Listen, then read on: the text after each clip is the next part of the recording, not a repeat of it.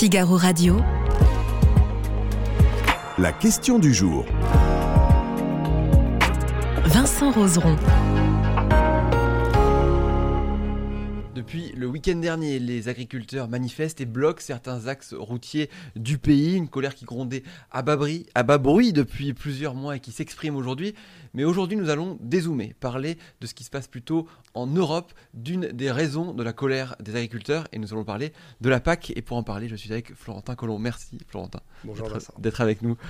Bonjour. Euh, autour de cette question, faut-il réformer la PAC euh, On va parler de tout ça. J'invite nos internautes, bien sûr, à poser leurs questions. Euh, on y répond. Au mieux, déjà, on va parler, on va faire un peu d'explication. Qu'est-ce que c'est la PAC, Florentin? La PAC, c'est un des programmes de l'Union européenne les plus connus, la politique agricole commune. C'est même un des fondements de l'Union européenne, de, de, l'Europe telle qu'on la connaît aujourd'hui, un des fondements historiques, puisque c'est une des premières politiques communes qui a été mise en œuvre dès le début des années 60.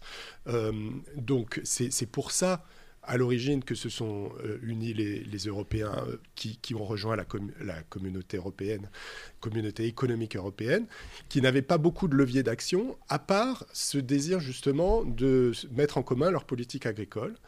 Donc euh, c'est devenu la PAC qu'on a toujours aujourd'hui, qui a été euh, réformée et modifiée de nombreuses fois depuis, mais qui est toujours l'un des fers de lance de, de l'action européenne, puisque c'est euh, le premier budget de l'Union européenne avec un tiers du budget de l'Union européenne. Donc c'est un, un, sujet très important pour la construction européenne d'un point de vue historique mhm. et pour l'action européenne d'un point de vue aujourd'hui quotidien. Oui, parce que c'est un tiers du budget, c'est quand même assez énorme.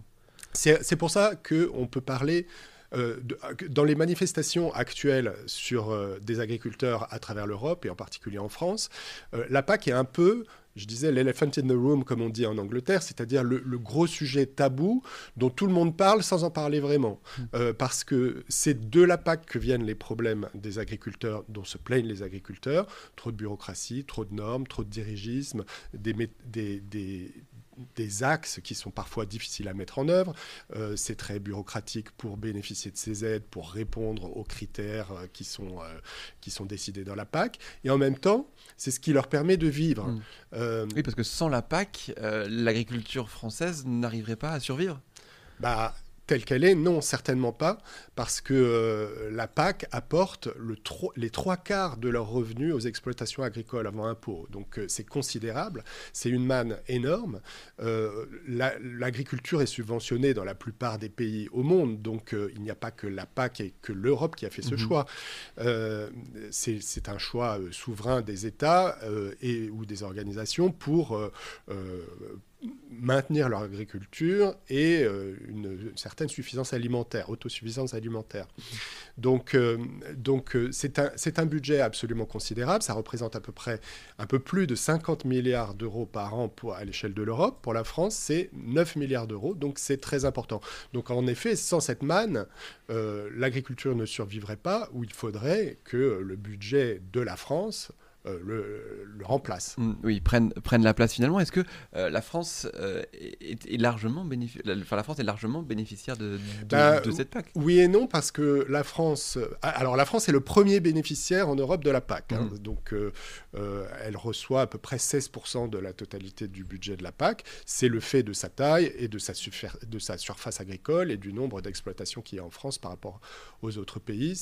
La France est devant l'Allemagne, l'Espagne et l'Italie mais euh, euh, la France contribue à ce budget, c'est-à-dire qu'elle n'est pas un bénéficiaire net. Ça, c'est parce que le PIB de la France fait que, à l'échelle de l'Union européenne, mhm. au sein du budget européen, la France contribue c'est-à-dire paye plus qu'elle ne reçoit, mm. à la différence d'autres États, mm. euh, d'une bonne partie des États, notamment les États euh, des pays, des pays de l'Est, qui ont rejoint l'Union européenne euh, il y a beaucoup moins longtemps. Est-ce qu'il y a des pays qui sont contre cette PAC, justement? Oui, alors c'est ça qu'il faut voir, c'est que le problème de la PAC, c'est que ceux qui en bénéficient s'en plaignent, mais ceux qui contribuent s'en plaignent aussi. Ceux qui y contribuent s'en plaignent aussi, c'est-à-dire qu'elle a aussi beaucoup de détracteurs. Donc il faut faire attention de ne pas trop jouer avec le feu. Enfin, je ne dis pas ça pour, pour dire qu'il ne faudrait pas mettre sur la table les sujets qui fâchent, mais lors de la renégociation de la PAC actuelle, une nouvelle, des nouvelles définitions, la PAC qui est entrée en vigueur l'année dernière, seulement il y a seulement un an, début 2023, il y a eu des négociations très compliquées, très acharnées, très âpres, qui se sont étalées sur plusieurs années, autour des années 2020-2021. Euh, qui visait euh, à, redéfinir les contours de la PAC et plusieurs États d'Europe, notamment du nord de l'Europe, euh, mais par exemple les Pays-Bas, la mm. Suède, le Danemark, etc., sont vent debout contre cette PAC et disent que l'Europe dépense beaucoup trop d'argent pour son agriculture, que c'est une survivance obsolète du passé, qu'aujourd'hui les priorités, elles sont plutôt à la réindustrialisation, à, la transition écologique et énergétique, à mm. la défense, euh, au numérique, et que c'est euh, donc euh, pour eux obsolète mm. de consacrer un tiers du budget de, l'Union européenne à un secteur qui représente à peine un peu plus de 1% du PIB de l'Union européenne. Mm. Donc de nombreux pays ont essayé de militer pour réduire le budget de la PAC, et la France, comme en tant que premier bénéficiaire de la PAC, et d'autres États agricoles comme l'Irlande, l'Autriche, l'Espagne, etc., se sont battus pour défendre ce budget. Mhm.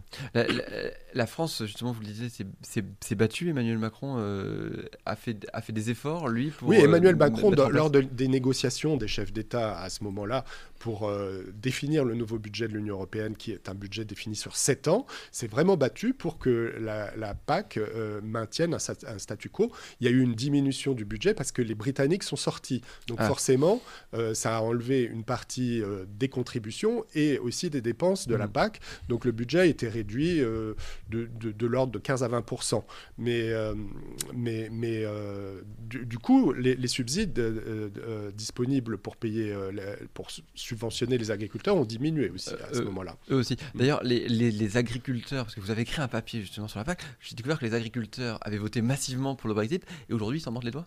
Voilà, c'est un peu, un petit peu le le, la quadrature du cercle du débat d'aujourd'hui. Parce que euh, c'est vrai que pendant la campagne sur le référendum pour le Brexit en 2016 en Grande-Bretagne, on a entendu beaucoup d'arguments contre la PAC. Les agriculteurs disaient c'est trop. Enfin, ce qu'on entend aujourd'hui, c'est mhm. trop bureaucratique, c'est trop compliqué, ça ne me laisse pas travailler comme il faut. Et le gouvernement britannique, et enfin les promoteurs du Brexit à l'époque, Boris Johnson et autres, avaient dit ne vous inquiétez pas, votez euh, pour le Brexit et on reprendra le contrôle de notre agriculture on, compensera la, disparition des subventions européennes à parts égales et euh, on mènera la politique agricole que l'on entend.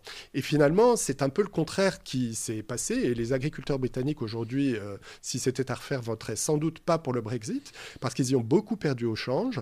Non seulement le gouvernement britannique a diminué par deux les subventions, hein, les subventions disponibles, contrairement aux engagements de mmh l'époque, euh, sont la moitié de ce qu'ils ce recevaient au temps de la PAC et parallèlement, ils ont mis en place une, une politique agricole qui ressemble un petit peu ironiquement à ce qu'on ce qu'on reproche à la PAC d'aujourd'hui, c'est-à-dire qu'elle est axée sur la restauration de la nature, sur le développement des friches, mmh. euh, le, la protection de la biodiversité, au détriment de la, de la production agricole intensive et de la production agricole en général d'ailleurs, ce qui, euh, ce qui finalement pénalise euh, les agriculteurs qui sont finalement un peu, qui se sont retrouvé un peu euh, trompé dans cette affaire. Mm. Alors on a parlé d'un sortant, le Royaume-Uni. Il y a aussi la grande question d'un entrant, d'un possible entrant, c'est l'Ukraine. Alors ça ça se fera pas tout de suite s'il rentre dans l'Union européenne, mais ça pourrait tout chambouler. Ça se fera pas tout de suite et on en voit déjà euh, les conséquences parce que depuis le début de la guerre en Ukraine, il y a une sorte d'accord pour que l'Ukraine puisse exporter ses produits agricoles dans l'Union européenne sans droit de douane. De,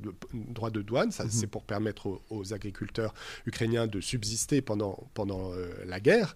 Mais ça pose de, gros problèmes de concurrence aux fermiers européens dans leur ensemble, et en particulier ceux qui sont voisins de l'Ukraine, comme la Pologne, la Hongrie, la Roumanie, etc., qui ont beaucoup manifesté euh, eux aussi contre ça, parce que l'Ukraine est la première puissance agricole d'Europe. Elle serait de loin le premier bénéficiaire de la PAC si elle entrait dans l'Union européenne. Hein, ça représente un budget qui est au moins 50% supérieur à celui que touche la France. La France et les autres États ils à budget égal, Mm. ils perdraient environ 20% des subventions qu'ils reçoivent de la PAC. Donc, euh, dans la perspective des négociations pour une éventuelle adhésion de l'Ukraine à l'Union européenne, il, risque, il, il- il faut qu'il y ait des discussions euh, très précises Mhm. sur ce à quoi aura droit l'Ukraine si Oui. elle rentre. Mm, Oui, et puis il y a par exemple la, la Pologne qui, s'est- qui, qui en parle en disant bah, nous, ils vont nous prendre finalement de notre part. euh, si- Oui, si- la si on- conséquence, c'est que la Pologne aujourd'hui est un bénéficiaire net de Mhm. la PAC. Si l'Ukraine rentrait et dans les conditions actuelles du budget, elle deviendrait un contributeur net. Donc elle Mhm. devrait payer comme la France pour euh, bénéficier de la PAC. Mhm. Alors, on a aussi la question, on l'entend lors des manifestations, des agriculteurs qui ne veulent pas finalement vivre de, de- de- de subventions, et on en revient un peu à toute cette quatre quadrature dont vous parlez. Est-ce qu'aujourd'hui c'est possible finalement? Bah, c'est possible si les supermarchés, les distributeurs et les consommateurs payaient le prix réel de, qui, de la production euh, de, de matières agricoles, aussi Mhm. bien euh, des, des- des- des fruits et légumes que de, l- de- des produits euh, de, de l'élevage, euh, produits laitiers, etc. On en est loin quand on voit les prix qui sont payés par euh, les distributeurs aux agriculteurs, euh, ils ne pourraient pas vivre de, de- de leur, euh, de leur travail sans subvention. Mhm. Donc euh, la, la- la politique agricole est un, un- un sujet très complexe qui crée beaucoup de mécontents. De mécontents. Et, et- et c'est pour ça que la présidente de la Commission européenne a convoqué à partir d'aujourd'hui un dialogue stratégique sur l'avenir de l'Union de, de la politique agricole en Europe. On se demande pourquoi ce timing. C'est important d'avoir ces discussions qui vont s'étaler sur des mois, mais euh, la, Mm. C'est la une PAC, c'est une réponse politique à ce qui se passe, mais ça avait été promis avant, alors que la nouvelle PAC est entrée en vigueur il y a moins d'un an et qu'elle Mm. s'étale jusqu'à 2027. Mais c'est urgent de commencer à discuter de ce qu'on veut pour euh, ce que sera la PAC Mm. après 2027 et ne pas attendre le dernier moment euh, pour, pour euh, mettre les dossiers sur la table. Justement sur cette, sur cette réforme de PAC, est-ce que cette PAC pourrait être réformée avant 2027 Oui, oui, elle, elle devra l'être.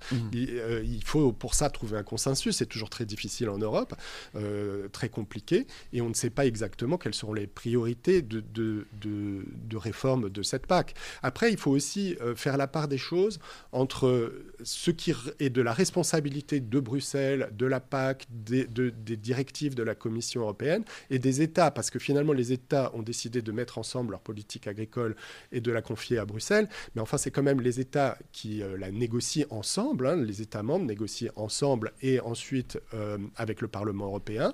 Et en plus, parallèlement, les États ont en charge une grande partie de la mise en œuvre, de l'application de cette politique. Donc on se retrouve avec une sorte de millefeuille avec les normes qui viennent de Bruxelles et la façon dont elles sont transcrites euh, Mhm. dans les pays. Et on sait que la France a, a- a particulièrement de zèle Mhm. dans l'application des normes. Et pareil pour le paiement euh, des aides de la PAC, euh, ce n'est pas Bruxelles qui les paye, ce sont les États. Donc les agriculteurs qui souffrent de délais de paiement et de difficultés administratives, c'est à la France qu'ils Mhm. doivent s'en prendre. et ensuite, l'Europe, l'Europe rembourse aux Mhm. États. Mais l'administration de la gestion administrative de la PAC et bureaucratique, c'est la, c'est la France. Ce sont les États qui s'en occupent. Très bien, merci beaucoup Florentin Colomb d'avoir été avec nous aujourd'hui pour nous expliquer tout ça. Je rappelle votre article que vous pouvez retrouver sur le site du Figaro, La PAC, l'éléphant dans l'étable des fermes européennes. C'est retrouvé sur le site du Figaro.